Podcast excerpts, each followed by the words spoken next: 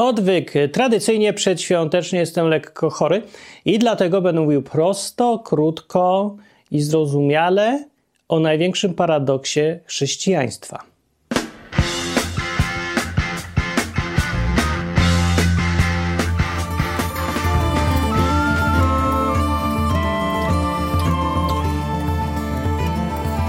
Odwyk od Bogu po ludzku. Jak dowiadujemy się z internetu, y, religie składają się y, z paradoksów i sprzeczności y, wyłącznie, bo wszystkie są głupie i one są właściwie jedno i to samo. Tego się można dowiedzieć z internetu. W rzeczywistości wszystko jest dużo bardziej skomplikowane, ale no coś w tym jest, że religie jako system wierzeń opartych na dogmatach, nie na jakimś rozumowaniu, logice, czy takich rzeczach bardziej możliwych do udowodnienia, no to one nie mają obowiązku być spójne, logiczne, sensowne, czy w ogóle mieć jakąś logikę. Nie? W związku z tym, że nie ma takiego obowiązku, to zwy, zwykle albo często y, w systemach religijnych, w które ludzie wierzą, y, krzty logiki nie ma i wierzy się w różne głupoty zupełne, nie? w jakieś takie magiczne, że pokrapianie wodą y, przez pana ubranego w sukienkę, jak pokropisz samochód tą wodą święconą, to on się robi święty, a woda święcona polega na tym, że siedzisz nad nią i odmawiasz jakąś formułkę magiczną, ona się robi w tym pojemniku święcona. Na przykład jakby wyświęcić y, wszyscy, cały ocean, to by można pobierać z niego. Bardzo dziwne to są rzeczy, logiki w nich, mówię, nie ma. No ale ja tutaj y, mówię, opowiadam w odwyku o chrześcijaństwie, które nie podpada pod definicję religii w ogóle, i o tym w tym odcinku trochę, dlaczego nie. Y, chrześcijaństwo religią nie jest, wbrew pozorom. Można go przekręcić trochę na religię, i to jest to, ta ten przekręt w stronę religii, to jest to, w co ludzie wierzą w Polsce zwykle. Nie jest to chrześcijaństwo, ale jest to coś, co wyszło z chrześcijaństwa i przyjęło formę religii. Bo religia to jest, mówię, system y, wierzeń, zasad, właściwie reguł. To wolno, tego nie wolno. Plus jakieś dochodzą rytuały, zwyczaje, że dziecko do komunii, że do bierzmowania, że trzeba się tego nauczyć na pamięć dziesięciu przykazań i pięciu grzechów i siedmiu czegoś tam, no różne takie, nie?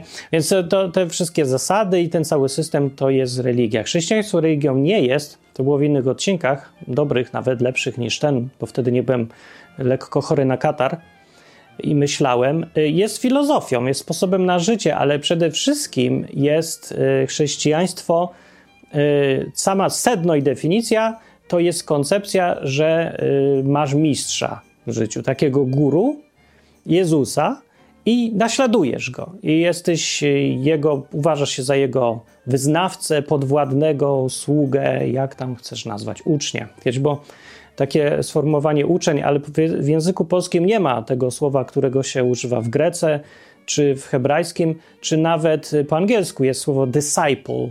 Disciple to jest coś między naśladowcą, wyznawcą, a uczniem. To właściwie wszystko naraz. I to jest ktoś, kto idzie, podąża, naśladuje, uczy się też, yy, służy. To wszystko naraz jest. Po polsku nie ma takiego słowa, więc nie za bardzo wiadomo, jak to nazwać. No.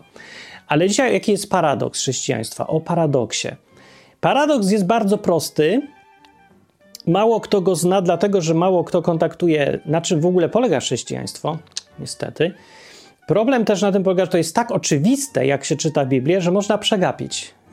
Są rzeczy tak oczywiste, że nie, nie są dużymi literami w jednym zdaniu napisane, ale tutaj nawet są właściwie w jednym zdaniu dużymi literami napisane, a i tak przegapia, przegapia się to, a przegapia się dlatego, bo się nastresuje od małego do wierzenia w chrześcijaństwo jako w system religijny.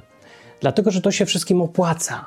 Opłaca się yy, tym, którzy rządzą, i właściwie może i nawet tak ogólnie wszystkim, opłaca się, żeby ludzie sami z siebie byli wytrenowani i wytresowani, e, żeby widzieć świat religijnie. Czyli od tej strony mówię tutaj, że za robienie dobrych rzeczy jest nagroda, a za robienie złych jest kara. I taka podstawowa, super podstawowa zasada wychowywania ludzi i tresowania zwierząt e, jest opłacalna dla wszystkich. Dlatego, jak jesteś mały, to ci mama daje po łapie, jak wsadzisz rękę do kontaktu i daje ci cukierka, jak e, ładnie narysujesz obrazek i tak dalej. Nie? Kara, nagroda bardzo proste. Yy, działa to w szkołach, działa, robi to samo państwo yy, z ludźmi, robią to w pracy, dając jakieś premie za nie wiem, przychodzenie na czas, niespóźnianie się, no, nagrody połączone z karami. Bardzo prosty, efektywny system, który niestety z ludzi robi idiotów i no, zwierzęta interesowane. No nie da się rozwinąć za bardzo przy takim systemie, bo on właściwie zachęca wszystkich, żeby byli jak najmniej myślący, niesamodzielni i y, uczyli się odruchów i szli za tymi odruchami. O te odruchy chodzi. Dlatego ludzie przegapiają, czytają Biblię i czytają to, co tam jest napisane, i w ogóle nie widzą tego, co tam jest napisane, bo mają w głowie już te odruchy, które całe życie się w nich wbija. Jednym z najważniejszych odruchów religijności w każdej religii jest koncepcja, że za robienie dobrych rzeczy jest nagroda, a za robienie złych jest kara. I teraz sobie można tylko podstawiać, jaka jest nagroda i jaka kara w różnych religiach. Katolik, y, młody, wychowany w katolicyzmie, powie tak, że jak będę robił złe uczynki, to pójdę do piekła. Jak będę robił dobre, to pójdę do nieba. E, młody muzułmanin wychowywany tam po swojemu, to zależy kto go wychowuje, ale na przykład może wierzyć, że jak będzie robił dobre rzeczy, albo na przykład taki już ekstremista, to że jak będzie zabijał niewiernych, to będzie nagroda dziewicy gdzieś tam wiecznej, jakimś cudem w niebie. Religia nie musi być logiczna. A jak będę robił złe rzeczy, to a w sumie nie wiem, co, bo nie wiem, jakie jest piekło w islamie. Jest jakieś piekło w islamie? Bo ja nigdy nie zapytałem o to. O, dziwne. Jak, jak ja to mogłem przegapić? No, przegapiłem. Yy, no, każda religia, yy, judaizm, ja nie wiem, jakie ma niebo i piekło, bo też za bardzo tam nie ma. To tak jakieś tak w ogóle inaczej to trochę to widzę, ale tam też obowiązuje, że trzeba robić rzeczy, tylko nie za bardzo wiadomo dlaczego właściwie. Trzeba robić te rzeczy, żeby się podobać Bogu bardziej. No. W każdym razie ta y, koncepcja jest absolutnie fundamentalna dla systemu religijnego. Czyli robisz coś, zasłużysz sobie na nagrodę w, w, w przyszłym świecie, nie? w życiu wiecznym, dalszym życiu po śmierci. A robisz złe rzeczy, no to se zasłużysz na karę. I teraz, jak ktoś to ma w głowie, czyta Biblię, nic nie widzi. Nic. A tam, i to jest pierwsza część paradoksu, Jezus, który tam w Ewangeliach występuje, cały czas opowiada o tym, że kto w niego wierzy, ten będzie miał życie wieczne za darmo. Ludzie się pytają, czy zbawienie, za co jest zbawienie? Jezus nie mówi zbawienie, mówi życie wieczne zwykle. E, zbawienie to jest takie określenie znowu religijne i włącza się tam jakieś od razu w mózgu przegródka pod tytułem religia i o, patrzymy sobie, co tam się kojarzy ze zbawienie. Nie wiadomo, co to znaczy. Zbawienie znaczy ratunek, ale nie za bardzo kto wie, przed czym jest ten ratunek. Otóż zbawienie, tak w biblijnym języku i świecie Biblii, czyli ratunek jest ratunkiem przed Bogiem. I tu się człowiek dziwi, nie, nie, przed szatanem, nie, nie, przed, nie, nie, przed złem, nie, nie, przed Bogiem. A dokładnie przed Jego sprawiedliwością, która wymaga od samego Boga, o ile chce być sprawiedliwy, y, żeby karać zło zawsze, bez wyjątków. Nie może być wyjątków, bo to już nie jest sprawiedliwość, tylko to już jest tyrania, bo tyran y, działa tak, że sam sobie wybiera, kogo kara, kogo nie karze, od humoru widzi mi się albo czego tam mu się spodoba. No ale Bóg nie jest tyranem, jest sędzią i to wymaga, nakłada na niego obowiązek, który właściwie nałożył na siebie sam, ale dalej to jest obowiązek. I, i ta sprawiedliwość Boga wymaga, żeby ludzi karać za zło. I więc ratunek od tego, od Boga, w postaci Jezusa przyszedł i ten Jezus opowiada, na czym polega ten ratunek. I to, co wszędzie w Ewangeliach się powtarza, na każdym miejscu, co Jezus mówi, co trzeba robić, jak zasłużyć, bo człowiek religijny zaraz się pyta, coś dobrego mam dostać? Za co? I od razu pierwsze pytanie, za co? Wytresowani ludzie religijnie tak pytają. No ja też, każdy tak ma. No więc za co? Jezus mówi, za pstro, za nic, za darmo. Dokładnie nawet używa się tego słowa. Na samym końcu Biblii, podsumowanie całości, ostatni rozdział objawienia Jana, który już mówi, jak będzie koniec czasów to tam Jezus, który tam występuje, mówi, E, kto chce, niech przyjdzie i dostanie za darmo wodę życia. Kto pragnie, mu się chce pić, to przyjdzie i dostanie za darmo. W ogóle słowo za darmo jest użyte, że dostanie. Przyjdź, pij, masz za darmo. Wodę życia, dostęp do y, tego dobrego miejsca na końcu. Z Bogiem, z fajnym, się nie płacze, życie wieczne, same dobre rzeczy. Za darmo. E, bez używania słowa za darmo, to co Jezus mówił, z tego co mówił, to samo wynika. Więc jak się y, przyszła y, sytuacja taka, że mu kolega umarł, jak na ziemi Jezus chodził, Łazarz imieniem, on miał jeszcze siostry Martę i Marię, przyszedł do nich, one tak płaczą, a Jezus przyszedł i tak się znowu, aż tak znowu nie płacze, bo wiedział, że zaraz będzie ciekawa rzecz nastąpi. I mówi do tej Marii czy Marty, yy, czy wierzy, że on zmartwychwstanie, ten brat? Ona mówi, że no po śmierci kiedyś tam pewnie tak, ale teraz jej smutno, bo teraz już nie żyje i śmierdzi. Już, bo się zaśmierł gdzieś tam. Tak, już tak, się, tak mówili, nie? Że za śmierć lepiej go już nie otwierać tego grobu to już to po wszystkim. Nie jest tak płakała, a Jezus mówi tak, yy, wtedy powiedział, że kto wierzy we mnie, ten choćby umarł, będzie żyć. I czy w to wierzy? I ona mówi, dobra, wierzę. I on, ten Jezus zmartwychwstał tego Łazarza wtedy, powiedział, kazał mu wyjść i on wyszedł. I odwinął się z tego wszystkiego, nie śmierdział. A może śmierdział, ale się umył. Ożył yy, i to był taki znak tego, że Jezus wie, co mówi, nie? że nie tylko sobie tak gada, filozofuje, ale ma faktycznie władzę nad życiem i śmiercią. Więc takie słowa można brać pod uwagę kogoś takiego. No nie to tylko gada i filozofuje, tylko pokazuje, że naprawdę ma władzę i to taką nad rzeczywistością w ogóle masakra. E, ale ważne jest to, co mówił. W tym przypadku i wielu innych Jezus mówił, że kto we mnie wierzy, ten ma życie wieczne. Mówi. I wystarczy o tym tylko wierzyć.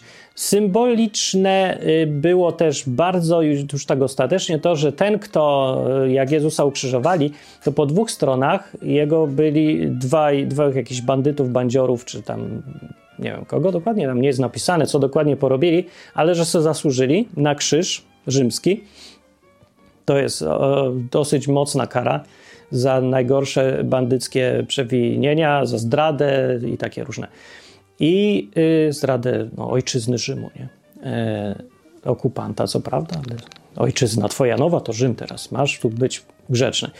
W każdym razie y, jeden z nich, to każdy wie, że była taka sytuacja, że porozmawiał z nim chwilę Jezus i jeden powiedział, y, jeden go tam bluzgał, co z jednej strony wisiał, jak, tak jak wszyscy dookoła i śmiał się, a drugi mówił, że to jest sprawiedliwy, my zasłużyliśmy, a czego na niego siedrzesz. I Jezus powiedział temu dobremu, nie, y, co go wziął w obronę, że jeszcze dzisiaj będzie w niebie z nim, w raju, powiedział, w raju, nie w niebie.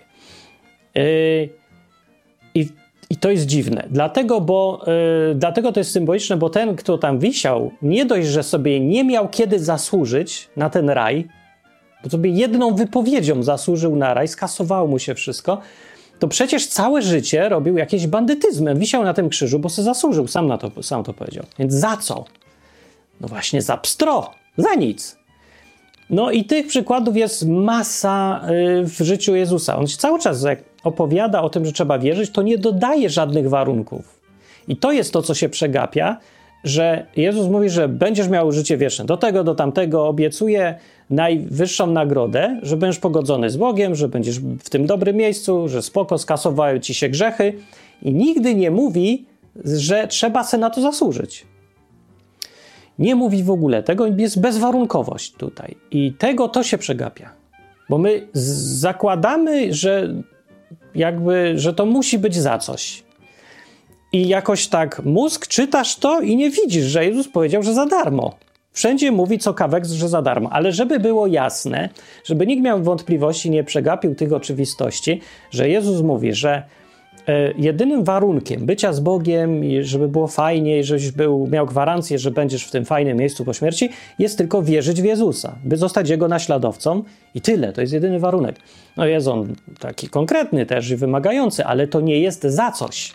To jest, bo nic nie zasłużyłeś sobie na to, to jest niezasłużone. Y, to jest absolutnie pewne, że nie ma innej interpretacji Biblii. Po prostu się nie da. Tego jest, to jest tak jednoznaczne, tak dużo tego jest i w tylu miejscach, że nie da się inaczej widzieć, jak się czyta Biblię. Tą kwestię.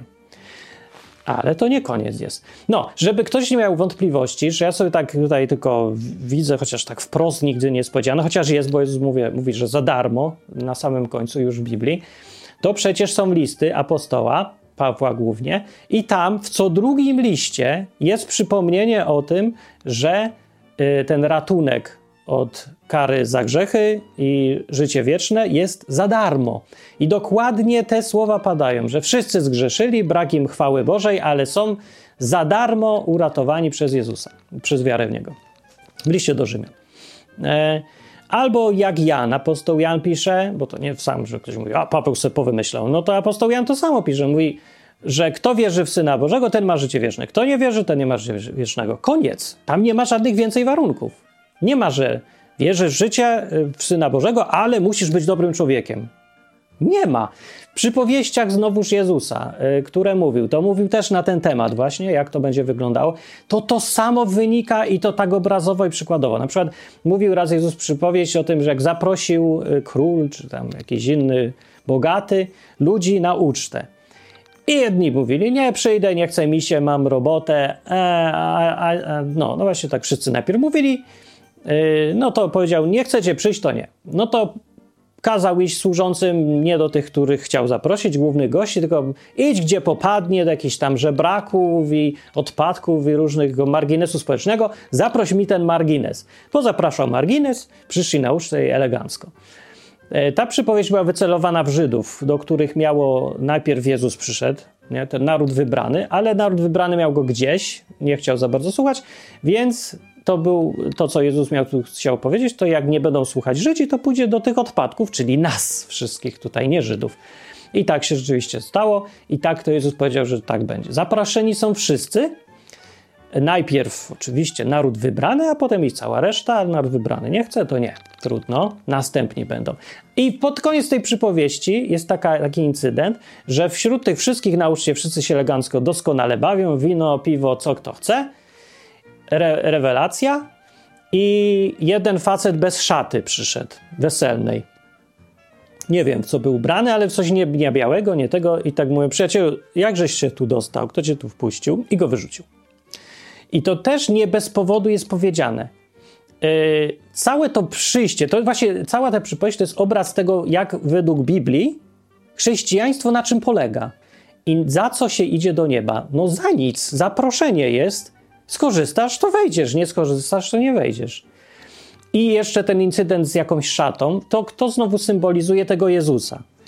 E, ten, kto miał tą szatę, to był jakby powołał się na to, że Jezus za niego umarł i zmartwychwstał i, i już, to jest ta cała szata. Może coś, wiesz, przykrywasz swoje brzydkie brzuchy tutaj, grubość i że tu masz parchę, a tu pryszcza i muszę ładną szatę, i ten szata to jest ten Jezus. O, tak symbolicznie znowuż. E, pokazane i tyle. To nie ma więcej warunków. Tam nie ma, że jedni sobie zasłużyli, jedni nie. I było napisane, zaproś wszystkich, dobrych, złych, głupich, y, mądrych, jak leci. I pozapraszał. Dobrze. Czy to jesteśmy pewni, że jest za darmo? Dlatego, że muszę o tym trochę dłużej powiedzieć, bo to jest szokująca informacja dla ludzi wychowywanych w katolicyzmie w Polsce. No mówię po polsku, to zakładam, że większość z tych, co słuchają, to mieli taką przeszłość, bo to taki standard w Polsce, nie? Rodzimy się, potem nas chrzczą, zapisują do kościoła katolickiego bez zgody i wiedzy, wysyłają do księdza, jak ktoś ma szczęście, to będzie fajny, jak ma pecha, to będzie miał przesrane resztę życia, bo mu coś może ten ksiądz go dotknie tam, gdzie trzeba. Różnie bywa. W każdym razie ważne, co w głowie zostaje. W głowie zostaje przekonanie, że za wszystko nagroda jest tylko za zasługi, a kara jest za robienie rzeczy złych. I ten, ta tresura idzie z nami. O Biblii, o tym, że tam jest napisane, że za darmo się wchodzi do nieba, tak w skrócie już mówiąc, to nikt nie wie. Ja nie wiedziałem. Nigdy w życiu byłem na wszystkich tych, przeszedłem przez ten chrzest, pierwszą komunię, bierzmowania, tyle. Potem już nie chodziłem nigdzie, ale przeszedłem przez całą edukację katolicką. Ja ani razu nie słyszałem nawet jakoś tak wzmianki, czy filozoficznie jakoś powiedziane, że za niebo jest bez zasług, za darmo w ogóle jako prezent, a nie jako zasługiwanie sobie. Ja miałem obraz cały czas, że trzeba przejść przez życie starając się i dopiero może jak się postarasz, jak przejdziesz jakiś level, który nigdy nie, nikt nie wie gdzie jest dokładnie, to trafisz do nieba, ale to musisz być tak porządny level wyżej starania, a tak pomiędzy to jeszcze jest szansa, bo jest jakiś czyściec i to jest taka dogrywka. Jak jest remis y, w piłce nożnej, to potem jest dogrywka i to jest ta, to jest jakaś dogrywka i potem nie za bardzo mi ktoś wytłumaczył, co się dzieje y, w czasie tej dogrywki. Co, co ja mam robić w tym czyśćcu, żeby nagle się doczyścić i zasłużyć na niebo? To się wzięło z czasów, kiedy Kościół zarabiał katolicki sprzedawaniem odpustów. Bardzo dobry interes i świetna filozofia, bo ludzie, którzy nie, no, tak nie, nie byli pewni, że mu tam dziadek umarł, nie wiadomo, on był trochę dobry, trochę zły, jak to człowiek w życiu, pewnie jest w czyśćcu i żeby mu tam przyspieszyć dogrywkę i żeby se punkty tam gola szczelił, to mu na ziemi kupowali gole w tej dogrywce po śmierci. Y, za pomocą dawania kasy na kościół, w skrócie. Więc dajesz pieniądze księdzu, to ksiądz wymodli, że tam w dogrywce w niebie szczelą gola i on wygra mecz i trafi do nieba ostatecznie. Bardzo fajna filozofia, zwłaszcza jak się z księdzem, no bo no, no, no, oczywiste, no nie? No i to tak zostało do dzisiaj, nie? Już nie ma tego odpustów, już tego nie sprzedałem, ale koncepcja została, bo ciężko tak teraz powiedzieć, dobra, nie, to wszystko było dla kasy to przepraszamy, w ogóle nie ma czegoś takiego jak czyściec. Nie, no jest dalej, oczywiście. Yy, tylko, no, no bo, bo jak już tak mówiliśmy, no to jesteśmy nieomylni, my tutaj ludzie z kościoła, tylko nie wiadomo trochę po co już jest, ale no coś, dobra, no nieważne. No nie wiem, ja to tak przynajmniej odbieram. Nikt mi nigdy nie wyjaśnił niczego logicznie. Bo tak jak mówię na początku, widać, religia logiki nie potrzebuje ale ja potrzebuję, więc wywaliłem to na śmietnik wszystko i zacząłem od początku, czytając Biblię, zobaczyć, co sama Biblia mówi, czy też jest nielogiczna. Otóż się okazuje, że jest kompletnie odwrotnie. Y, Biblia jest totalnie logiczna, ale ma paradoksy. I to jest ten paradoks, o którym chcę dzisiaj. Paradoks polega na tym, że kiedy już wiemy, że życie wieczne jest za darmo, a jedynym warunkiem jest decyzja o naśladowaniu Jezusa, no szczera, poważna, naprawdę, nie, nie, nie tylko formalność, to nie, że tutaj podpisz, a możesz robić co chcesz w życiu i myśleć, co ci się podoba. No nie, no musi być przekonanie, że chcesz naśladować tego Jezusa. No. Ale za darmo, nie, bo nie zasługuje się już. Tylko przechodzę na stronę do obozu, prawda, do tego obozu i za należenie do Jezusa, to jeżeli to jest zasługa, to mam wszystko skasowane i gwarancję bycia po śmierci w fajnym miejscu, że w ogóle Bóg już jest ze mną i spoko. Tak to wygląda. I teraz paradoks na czym polega? Paradoks polega na tym, że w różnych miejscach, w tym samym ten Nowym Testamencie i w samej Ewangelii, Jezus mówi o tym, mówi następujący fragment na przykład. O sądzie opis jest, że zgromadził y, mówi, Jezus tego pada, że na końcu y, czasów y, przyjdzie sędzia, czyli on sam właśnie o sobie mówi, i zgromadzi wszystkich i podzieli ich na dwie części: kozły i owce, tak to nazwał. I jednym powie: Nie daliście mi jeść, nie daliście mi pić, nie daliście mi y, mieszkania, jak potrzebowałem, y, i ogólnie byliście wredni dla mnie. A oni powiedzą: Kiedy? Panie, coś pan. W życiuśmy cię nie widzieli nigdzie. A on mówi, co zrobiliście jednemu z moich małych braci, toście mnie uczynili. I powie, won. A drugim powie, dajcie mi jeść, dajcie mi pić, byłem gościem, toście mnie tu przyjęli i różne rzeczy mi robiliście, dobre, miłe, fajne, jak potrzebowałem. To, to, to miście zrobili. Chodźcie w nagrodę do fajnego miejsca, odpoczniecie se.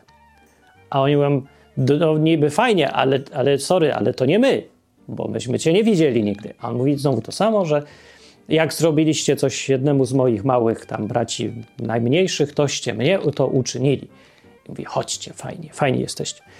I teraz, na czym polega paradoks? No na tym, że dopiero co spędziłem pół godziny przekonując yy, na podstawie Biblii, że wejście do nieba, do tego odpoczynku, o którym mówi Jezus, do tego fajnego miejsca jest za darmo.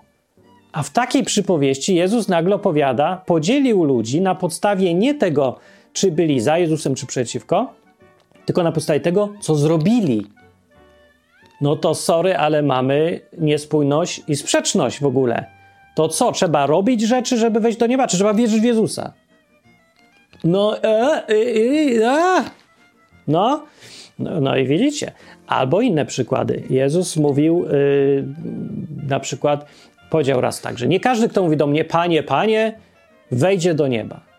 Tylko ten, kto czyni wolę Ojca i coś tam, coś tego typu, nie? Powiedział. I mówił, yy, że kiedyś przyjdą do niego, o właśnie, będą mówić tak, panie, panie, ale myśmy robili cuda w twoim imieniu w ogóle i tego. A on mówi, idźcie precz ode mnie, którzy robicie niesprawiedliwość. I znowu powiedział, że wyrzuci tych, którzy robią niesprawiedliwość, czynią niesprawiedliwość.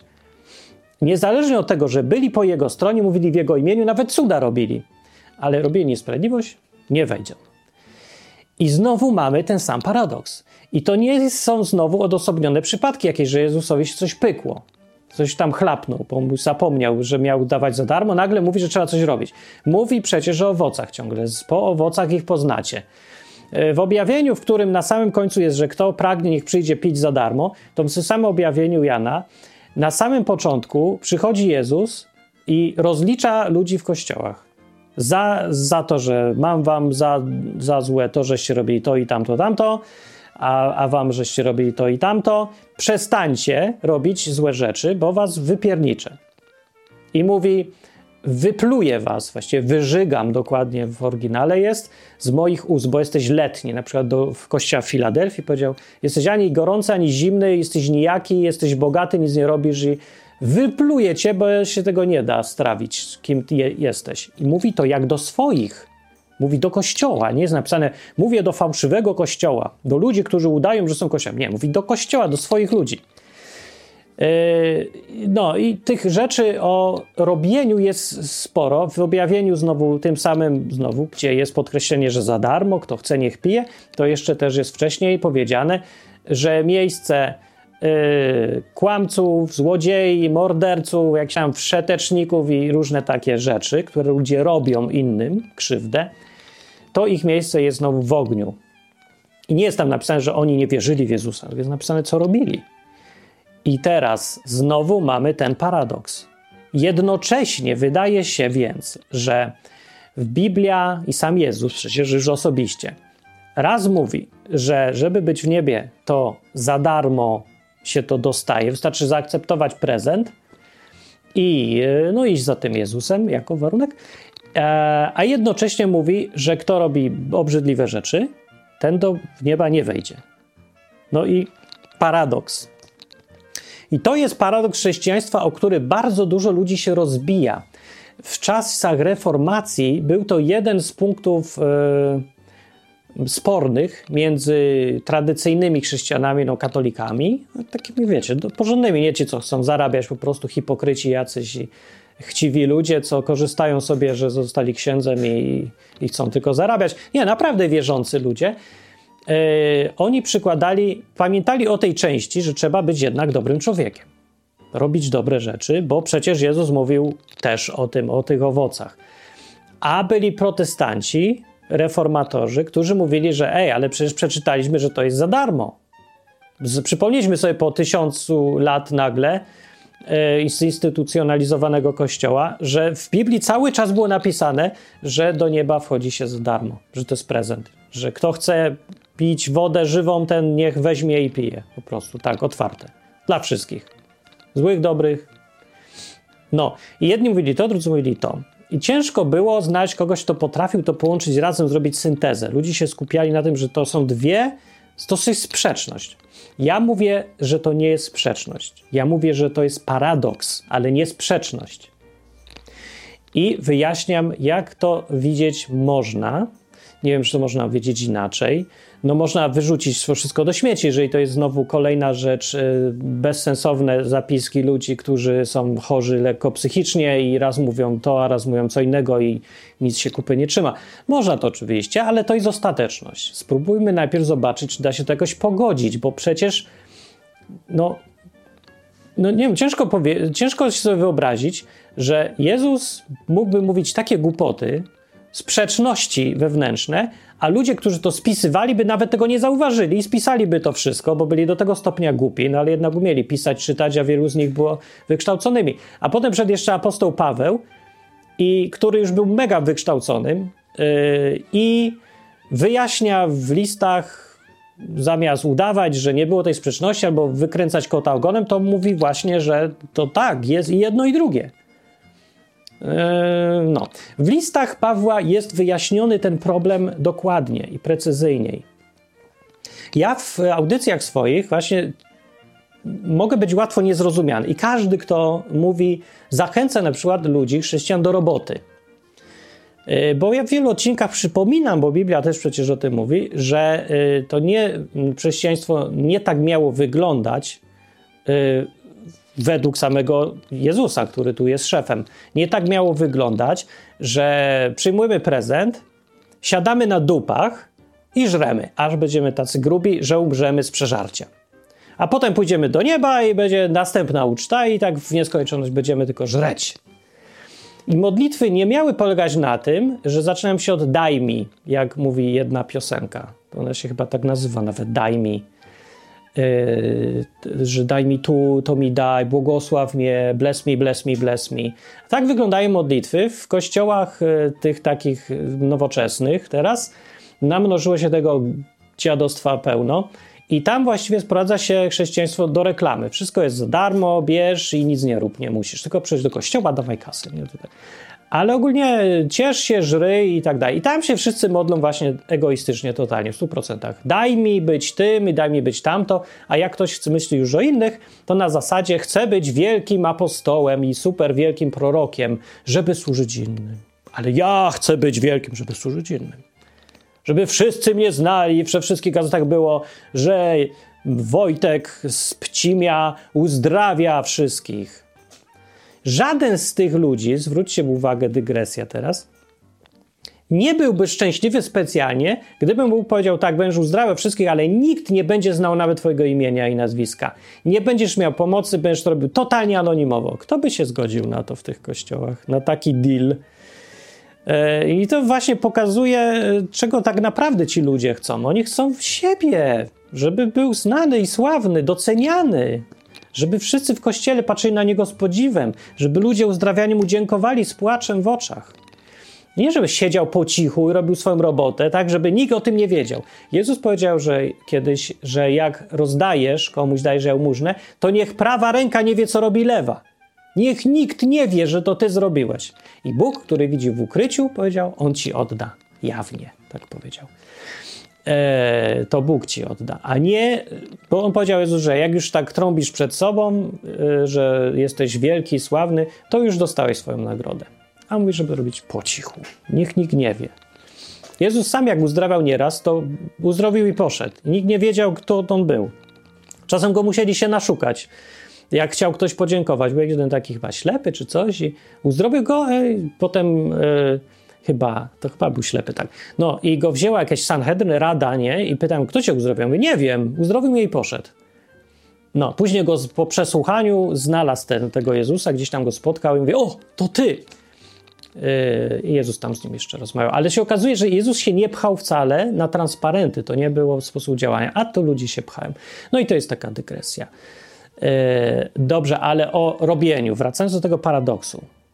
Najważniejsza rzecz teraz to co ja mam robić? Robić czy nie robić?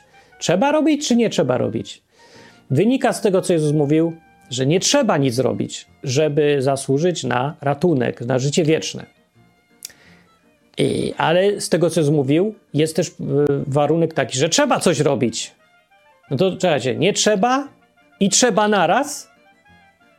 No, i o to mówię, rozbijały się e, długie debaty przez całe stulecia. Były, jedni byli po tej stronie, drudzy byli po tej stronie. Ci, co są za robieniem, to zwykle katolicy, ci, co są za nierobieniem, to zwykle protestanci. To była taka główna oś konfliktu. E, darmowi protestanci i, e, i skupieni na uczynkach katolicy. Zwróćcie uwagę, jak dziwny paradoks w historii był to, bo protestanci, którzy generalnie bardziej patrzyli, widzieli to, że zbawienie jest za darmo, taka koncepcja tytułowa w ogóle. My się tym różnimy od katolików, bo my mówimy, że życie wieczne jest za darmo. To oni w tych krajach, gdzie protestantów było więcej, to były kraje pracujące.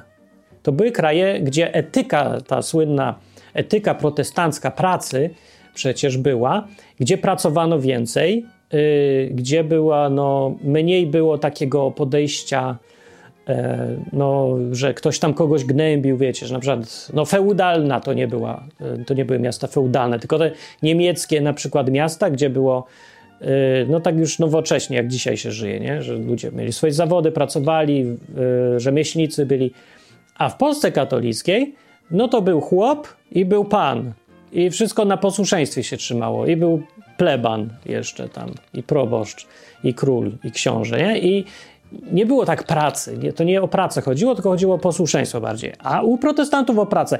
I paradoks znowuż tutaj wyszedł nagle, że ci, którzy mówili, że za darmo coś jest, pracują. A ci, którzy mówią, że trzeba zapracować na zbawienie, nie pracują. I bardzo dziwne w historii. I dlatego o tym wspominam, bo to jest rozwiązanie problemu, na czym polega ten paradoks jak sama historia pokazała, nie? Do, dzisiaj jest tak, zobaczcie na mapę Europy, zobaczcie te kraje, gdzie protestancki sposób myślenia dominował, to są te kraje, gdzie się pracuje i są bogatsze. Tam, gdzie dominował taki ostro katolicki, bardziej pogląd, jakaś Hiszpania taka, nie? No to to są te kraje biedniejsze, takie bardziej jakieś takie, no, niepracujące. Yy, I z tego nastawienia wydaje się, że ten, kto ma w głowie, że nie musi robić nie musi pracować, ten pracuje. A ten, kto ma w głowie, że musi pracować, ten tylko szuka, jak się opieprzać w życiu. No to znamy trochę z życia, nie? Jak chodzisz do szkoły, tu jest ten paradoks. Cały czas mówię, wyjaśniam ten paradoks. Skup się. Chodzisz do szkoły, podstawówki, zmuszają cię, żeby się uczył jakiejś idiotycznej geografii. I gdzie, w jakim kraju coś tam jest. Yy, jak cię to zmuszają, bo jest ocena za to, bo musisz zdać, bo ocena ci potrzebna do matury, wszystko jest na przymusie oparte, to jakie masz podejście? No nienawidzisz tego, nie? I robisz wszystko, żeby się jak najmniej nauczyć, tylko mieć ocenę i zapomnieć. Nie obchodzi cię ten kraj tu i tam. Ty tylko to dlatego się uczysz, bo cię zmuszałem. I nawet nie zadajesz sobie pytania, czy geografia jest ciekawa, czy potrzebna, czy niepotrzebna, bo jesteś zmuszony.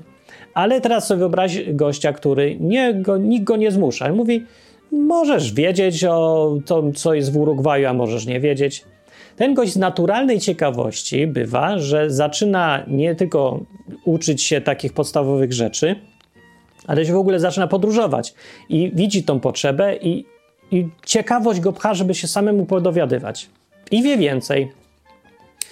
Ci ludzie, których zmuszają w szkole do czytania książek, potem nie czytają książek nie? Lektury. Nienawidzisz przecież tych wszystkich potopów nad Niemnem i te wszystkie nudziarstwa potworne, które wbija się do głowy. I potem się nie chce już czytać. Ale ludzie, których się nie zmusza do czytania, uwielbiają czytać, bo książki są super. Jak się je czyta, sam wybierasz i, i tylko te, które lubisz. Ludzie zaczęli czytać Harry'ego Pottera dużo chętniej niż czytali lektury obowiązkowe. Ja se myślę, nie, nie wiem, nie znam tych badań, ale w Polsce w czasach jak wybuch był Harry'ego Pottera, do którego nikt nikogo nie zmuszał, żeby to kupować i czytać, to uważam, twierdzę, może się pomylę, ale wątpię, że w tamtym czasie dzieci, które były w szkołach, czytały Harry'ego Pottera, a nie czytały lektur obowiązkowych. Myślę sobie, że częściej ludzie czytali Harry'ego Pottera z własnej woli, niż wszystkie razem wzięte lektury, których musieli przeczytać. Tak twierdzę, że tak było. Yy, I znowu to jest rozwiązanie paradoksu tutaj. Yy, przypomnę, paradoks polega na tym, że Jezus mówi: Za darmo jest niebo. I jednocześnie przykłada wagę do tego, żeby dobre rzeczy robić, bo za robienie dziadostwa w życiu, krzywdzenie innych nie wpuszcza się do nieba. Na czym polega rozwiązanie tutaj? Na tym polega właśnie, że jak sama rzeczywistość pokazuje, ludzi, których się zmusza do czegoś, zakazuje, nakazuje, tak jak to robi religia, właśnie. Przykazania są. Ci ludzie z powodów jakiejś takiej konstrukcji człowieka, nie radzą sobie z tym. To znaczy, każdy, kto żyje pod przykazaniami, pod tym ciężarem, że musi to, nie, musi te, nie może tego, ten będzie miał pieroński problem z przestrzeganiem tych zasad. Bo wszystko w nim się buntuje, po pierwsze, bo to jest odbieranie jego wolności na dzień dobry, ale po drugie, skupienie się na tym, że coś musisz, odbiera ci siłę, żeby to robić. Bo jest y, niby, że masz nagrodę za to, a karę za tamto, ale to nie działa dobrze. Pokazuje to praktyka. I y, w świecie Biblii ten sposób myślenia reprezentuje prawo, czyli starotestamentowe podejście do życia, które jest oparte na przykazaniach, na zasadach. Czyli no, od początku nie będziesz miał bogów cudzych przede mną, nie będziesz zabijał, nie będziesz cudzołożył, nie będziesz kradł. Dzień święty, sobotę, tak naprawdę święcić, y, masz szanować rodziców, plus 300 następnych przykazań. Ubieraj się w to i tamto, w to nie może się ubrać mężczyzna, w to się nie może ubrać kobieta było. Jedz te zwierzęta, tamtych zwierząt tu jeść nie możesz. Nie? Trzy razy w roku musisz być na świętach, takie, takie, takie święto. I cała masa przykazań, nawet bardziej szczegółowe, łącznie z tym, w jaki sposób i gdzie się załatwiać, jak jesteś na w, gdzieś tam, nie? że łopatkę se przynieść, wykop dołek, zakop dołek. To wszystko jest w tych przykazaniach. I historia Biblii cała pokazuje, że te przykazania, które Bóg dała, były dobre, działałyby, gdyby ich przestrzegać. No to gdyby ich przestrzegać, to by działały, ale nie przestrzegali ludzie. Izrael biedny, biedny Izrael pokazał w historii, jako naród wybrany, na swoim własnym przykładzie, że ta droga nie działa, nie zadziała dobrze. Oni się zawsze masowo buntowali. To nie tylko, że nie chodzi o to, że to akurat Żydzi jacyś tacy są uparci. Wszyscy tacy są. Y, Adam i Ewa nie byli Żydami na początku, a zeżarli tam z drzewa, bo był zakaz. No to jak jest zakaz, to ta kobieta pierwsza no nie wytrzyma. Jak jest zakaz, to jeszcze się bardziej patrzy na to, co na drzewie rośnie. I zeżarła. Wystarczy jej tylko podrzucić zachętę. I zaraz bierze i zrywa. Od samego początku do czasów Jezusa ludzie byli wychowywani przez Boga na podstawie tej, jednej najprostszej zasady, że za dobre się nagradza, za złe się karze. Prawo było uosobieniem tego sposobu myślenia. W Nowym Testamencie jest, y, no, Nowy Testament składa się z Ewangelii czterech, które mówią o życiu Jezusa. Potem reszta to są listy, których się wyjaśnia właściwie to, co Jezus powiedział, albo się to, co Jezus mówił w skrócie, albo w takim strasznym skondensowaniu. Na przykład apostoł Paweł tam potem wyjaśnia każdy punkt. I ten problem, tego paradoksu, czy ważne jest skupić się, żeby robić dobre rzeczy, czy raczej za darmo się cieszyć, że wszystko jest i się nie wiem co właśnie, no nie wiem, cieszyć się i mówić, że jest za darmo. Jak rozwiązać ten paradoks? O tym mówi połowa listów. To jest tak ważna rzecz, że ten temat się cały czas wraca w tych listach. Jak apostoł pisał do tych wszystkich ludzi, żeby im wyjaśnić, na czym to polega, bo to nie jest ewidentnie takie proste. Może jest proste, ale nie do zastosowania.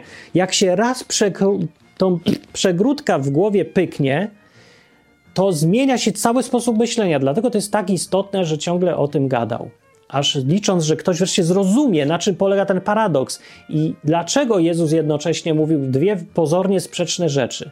Bo one nie są sprzeczne, one są pozornie sprzeczne.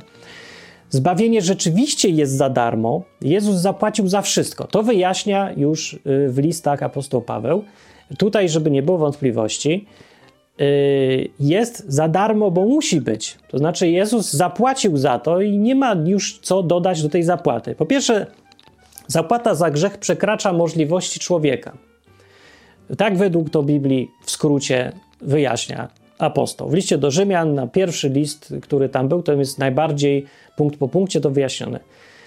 Więc jest tak, że zapłacić za to nie da. Zapłacić za to musiał ten Jezus, i jak już raz zapłacił, to jest zapłacone, koniec. Więc jest za darmo to wszystko, od tej strony patrząc. Ale teraz sam ten apostoł Paweł przecież co jakiś czas upomina tych ludzi, żeby nie grzeszyli, żeby nie robili dziadostwa. Ale nie mówi nigdy, dlatego, bo od tego zależy wasz ratunek, czy będziecie robić, czy nie będziecie. Nigdy tego nie mówi, dlatego, że to nigdy nie jest warunek. Nie ma warunku, jest naprawdę za darmo. E, robienie rzeczy, dobrych albo złych, Mm, jest konsekwencją zawsze czegoś. To nie działa tak, że człowiek, y, no tak może to widzą niektórzy, ale uważam, że kompletnie się mylą. Widzą to tak, że dlatego na przykład nie chodzi człowiek po ulicy i nie okrada wszystkich, bo mu tak Kościół zabronił. Tak, pewnie przyjdzie ksiądz i powie tak, gdyby nie Kościół, gdyby nie zakazał kraść, to by wszyscy kradli. Nieprawda, nie kradliby. No, każdy, kto ma trochę trzeźwości, już przeżył, ludzi trochę zna, wie, że nie dlatego ludzie kradną, nie kradną, bo są zakazy. Gdyby nie było kary w kodeksie karnym za kradzież, czy wszyscy by kradli, uważasz? Czy by to coś właściwie zmieniło? No, część by zaczęła zachęcona tym, że do pierdla nie pójdą za kradzież, to by zaczęła kraść. Ale na przykład w Polsce nie ma kary za kradzież do, do małych rzeczy. Tak naprawdę jest jakiś próg yy, od tam, nie wiem ile, 500 zł czy coś. Jak ukradniesz coś poniżej tego progu, to, to, to nie jest przestępstwo. Więc można kraść małe rzeczy i to jest jakieś tam wykroczenie i tak naprawdę, tak naprawdę nic się nie stanie, więc naprawdę nie ma kary. Ale co, czy wszyscy kradną po sklepach? Tylko mały odsetek ludzi kradnie. I to jest dowód na to, pokazuje, że to, czy człowiek postępuje dobrze czy źle, nie zależy od tego, ile mu dasz zakazów. Gdyby to zrozumieli ludzie w Polsce, ci, którzy prawo robią, to by wypieprzyli większość zasad, większość ustaw. Bo właśnie one się biorą z tego przekonania, że ludzie robią dobre rzeczy albo złe tylko dlatego, bo mają zakazy albo ich nie mają. W związku z tym jedynym rozwiązaniem, jak ludzie przekraczają prędkość, jest zrobić zakaz przekraczania prędkości. To rozwiąże problem, prawda? Nie! W Polsce jeżdżą fatalnie dalej, a zakazów jest chyba więcej niż w jakimkolwiek kraju w Europie. Po prostu za, na, znak na znaku. Ja mieszkam w Anglii, gdzie ilość zakazów jest powinna Polaka typowego przeraża, jak mało tu jest zakazów. Człowiek z Polski przyjeżdża przyzwyczajony do zakazów i nakazów, szczegółowych przepisów, wszystkiego, co robić na drodze. Przychodzi tu, a tu nie ma znaków na drodze. Tu nawet nie ma tak podstawowej zasady, jak ustępowanie na skrzyżowaniu równorzędnym komuś z prawej strony. Nie, nie ma, nie wiadomo komu ustąpić. Nie ma takiej zasady w ogóle. No to przecież se myśli Polak teraz, który musi mieć zasadę, przecież się wszyscy pozabijają. Nie, nikt się nie zabija. Naprawdę nie z tego powodu. I wypadków jest mniej, chociaż jest mniej zakazów.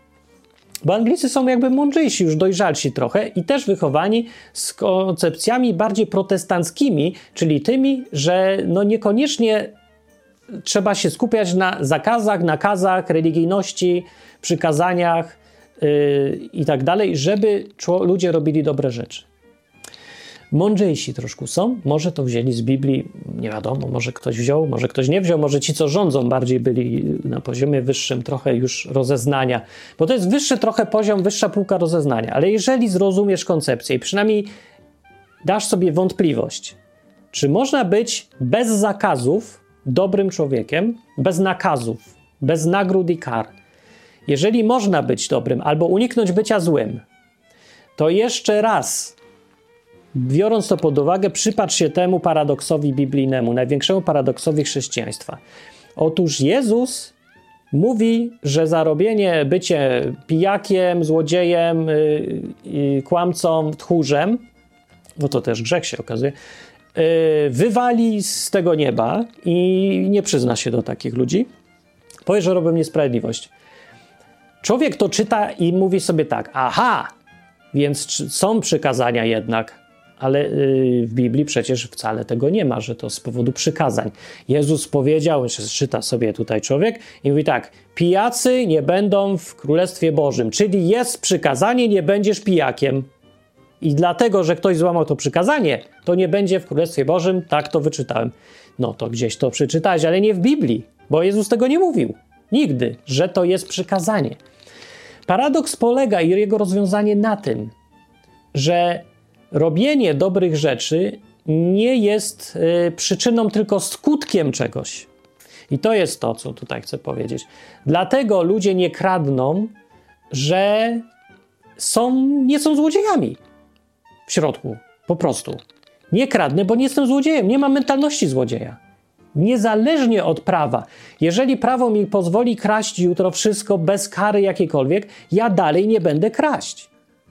Jeżeli ja się dziś uśmiecham do ludzi, bo ich lubię, fajni są, to jeżeli mi jutro prawo zabroni, to ja się będę dalej uśmiechał do ludzi. Sorry, niezależnie od prawa. Jeżeli prawo mi każe zakładać maskę na ryja i udawać, że nie mam twarzy, to ja będę chodził bez maski. No, zależy co to prawo mi zrobi, ale zazwyczaj będę chodził bez. I tak chodziłem. Było takie prawo nie, całkiem niedawno, bardzo obrzydliwe prawo. Widzicie, bo y, jest tak, że źródłem prawdziwego, prawdziwym źródłem owoców i postępowania jest to coś w środku, jaki człowiek jest. Jak to nazwać? Nie wiem, no coś tam w środku. Sama konstrukcja człowieka, to kim kto jest.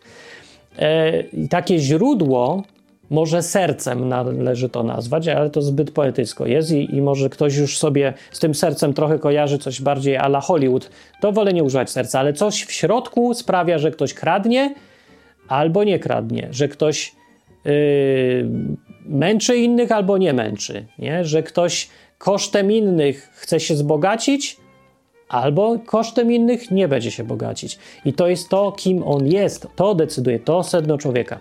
I teraz Jezus, który mówi, że tych, którzy nie daliście mi jeść, nie daliście mi pić, nie ugościliście mnie, jak potrzebowałem, nie daliście mi się ubrać, chociaż zamarzałem, to on nie mówi o tym, że złamaliście jakieś przykazania. On mówi o tym, jesteście obrzydliwymi ludźmi. Bo też Biblia mówi, że z obfitości serca mówią usta. Mówi też, że to człowieka zanieczyszcza, kiedyś ten Jezus powiedział. To człowieka czyni nieczystym, co pochodzi z, z wewnątrz, a nie od zewnątrz. Czyli nie, że brudne ręce, tylko to, że w środku jest zgniły i stąd ma Dlatego kradnie, ludzi oszukuje, wymusza, manipuluje i różne takie robi rzeczy brzydkie, bo w środku jest brzydkie. Więc Jezus, jak mówi, nie dajcie mi jeść, nie dajcie mi pić i tak dalej, to ma na myśli, jesteście w środku zgnili i przeżarci i ja was nie znam. A to, co robicie, jest tylko efektem tego, że jesteście zgnili w środku, a nie powodem tego, że ja was wyrzucam teraz. Rozumiesz? Na tym to jest rozwiązanie całego paradoksu. Tak naprawdę nigdy nie było konfliktu y, w czasach, jak reformacja była, o to, czy uczynki kontra y, za darmo. To nigdy nie był problem. Jest y, w Biblii list Jakuba, który Martin Luther chciał wyrzucić z Biblii w ogóle, jak ją tłumaczył w Biblię na, na niemiecki, bo mu nie pasowało, bo on wiedział, do, wyraźnie widział, że Yy, za darmo jest wszystko zbawienie, a Jakub w liście mówi, że wiara bez uczynków jest martwa i, przy, i przypomina, że uczynki yy, nie są nieważne. Mówisz, że ważne jest, co robisz w tym liście Jakuba. I teraz człowiek się taki jak się uprze, że wszystko jest za darmo, to myśli sobie, nie, niemożliwe, to przez sprzeczność. To, jest, to nie jest znowu sprzeczność, to jest rozwiązanie paradoksu. I ten paradoks polega na tym, tak, tak działa prawdziwe chrześcijaństwo i taka jest jego wizja, całościowa teraz, która jest syntezą uczynków i wiary, że człowiek najpierw zaczyna od tego, że z jakiego tam by nie chciał powodu, ale decyduje się zostać uczniem Jezusa.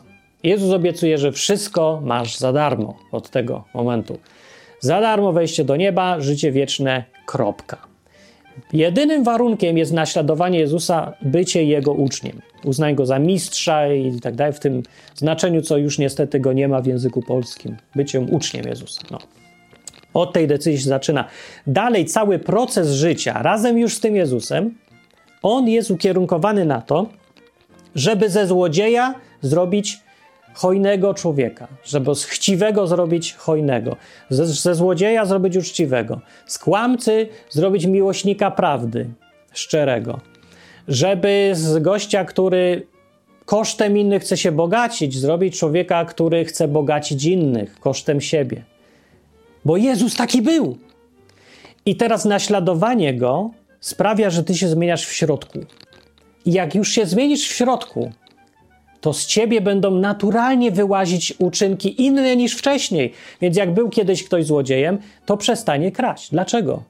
Bo już nie jest złodziejem. Dlaczego nie jest złodziejem? Bo naśladuje Jezusa, patrzy na niego, podziwia go, uczy się od niego, pozwala się prowadzić w życiu różnymi dziwnymi przygodami, bo są jakieś zbiegi okoliczności, nie rzuca to w życiu człowieka w to, to w tamto i nauczy się czegoś nowego, zobaczy świat inaczej, przestaje być złodziejem. I dlatego nie kradnie. A nie dlatego, bo jest przykazanie nie kradnij. Więc jak się ktoś pyta, czy Bóg pozwala na kradzież na przykład, to mówię, co ja mam mu powiedzieć? Mu powinienem powiedzieć, nieważne, nie patrz od tej strony w ogóle. To nie o to chodzi. Jak ci powiem, że nie pozwala, to nie będzie ci łatwiej nie kraść. Będzie ci jeszcze trudniej nie kraść. Na tym, to, to jest ten cały paradoks, i dlatego chrześcijaństwo jest rozwiązaniem tego paradoksu. W miejsce religii i zasad y, daje filozofię nową, podejścia do siebie samego, do samorozwoju, razem z Bogiem, włączając go w cały ten proces i wprowadzając taką interakcję między człowiekiem a Bogiem, która sprawia, że człowiek się zmienia od środka. I z powodu tego, że jest inny w środku, inaczej widzi siebie, ludzi, świat, dlatego zaczyna nie kraść, zaczyna być miły i fajny, i ludzie go lubią, bo się on robi fajny. On świeci jak światło. Jezus mówił o tym, że światła się nie stawia w kącie, tylko się daje świeczkę na górze, żeby świeciło wszystkim. I mówi, tak mówił do swoich uczniów. Tak to on widział, że Bóg jest światłem, źródłem światła, i teraz ci, którzy chcą być razem z nim, zaczynają, odpalają się jak świeczka od ogniska i też zaczynają świecić od środka. I to światło dawane jest efektem tego, że jesteś świeczką świecącą, a nie nakazem i przykazaniem. Rozumiecie? Trochę o co tutaj chodzi. Dlatego tutaj nie ma sprzeczności, ale jest paradoks. Paradoks jest bardzo dziwny, bo paradoks właśnie polega na tym, co pokazała historia, że kraje protestanckie, gdzie w ich filozofii za darmo jest już nagroda, tam się pracuje, jakby normalnie coś za tą pracę było, a nie ma dodatkowej nagrody za tą pracę. Nagroda najpierw jest. A znowuż w krajach, gdzie jest ostry katolicyzm, mówią, o grzech to, grzech tamto, to tam się grzechy mnożą, a pracy nie ma. Ale wszędzie są grzechy tak naprawdę, ale no jest jednak różnica z jakiegoś powodu, nawet w skali kraju, bo w skalach kraju to dużo bardziej widać, nie? Yy, widać efekty, jakby, że jeden kraj bogaty, bezpieczny, a w drugim no, bieda i, i niebezpieczny. I to podejście gdzieś masowe ludzi y, musiało dać w efekcie to, że w jednym jest kraj bogata, w drugim nie. Coś za to odpowiada w końcu, nie? No widzicie. Y, I, no i co? No i to, to jest rozwiązanie paradoksu. Mam nadzieję, że to powiedziałem, wyjaśniłem jakoś precyzyjnie, bo to dalej może być trudne do zrozumienia. No, skoro połowę listów w Nowym Testamencie wyjaśnia to, jak może ten Paweł, bo on to zrozumiał, skurczybyk, dosyć szybko od razu, i tak długo tłumaczy, to znaczy, że to nie było takie łatwe do zrozumienia. I musiało być niełatwe dla pierwszych chrześcijan, bo zobaczcie, ile oni robili dziadostwa. Yy, opieprza Koryntian, opieprza Efezjan, opieprza wszystkich właściwie, gdzie tylko byli chrześcijanie, opieprza ich za to, za różne rzeczy, ale głównie za to, co robią, nie? Ale mówi tak, że yy, odwołuje się do ich, do, do różnych rzeczy, nie? Ale mówi tak przeważnie, że pamiętajcie, za darmo dostaliście coś super i jesteście z Bogiem tak i yy, Bóg jest w waszym życiu i będzie wam dawał i będzie wszystko, ale teraz z tej wolności ma wynikać, że wy naśladując Jezusa macie zmieniać sami siebie i być dobrzy, a u was jest dziadostwo i robicie i znowu kradniecie, sądzicie się egoistycznie czy coś.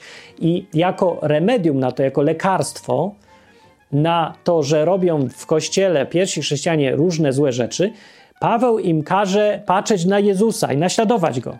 Właśnie to, co ja mówię, od środka się zmieniać. A nie mówi, zakaz jest kradzieży, a ty kradniesz. Apostoł Paweł nie, przy, nie powołuje się nigdy na przykazania, jak mówi, że. A może się powołuje, ale nie, nie powinien się powoływać, nie pamiętam. Chyba nie. Na pewno dużo, dużo, dużo częściej mówi, że jak do tych, co kradną, że Jezus nie kradł i wy jako naśladowcy Jezusa nie możecie kraść. Bo jeżeli kradniecie, to to nie jest, nie chodzi o to, że Jezus dał przykazanie nie kradnij, tylko chodzi o to, że to jest dowód, że nie naśladujesz Jezusa, tylko się okłamujesz.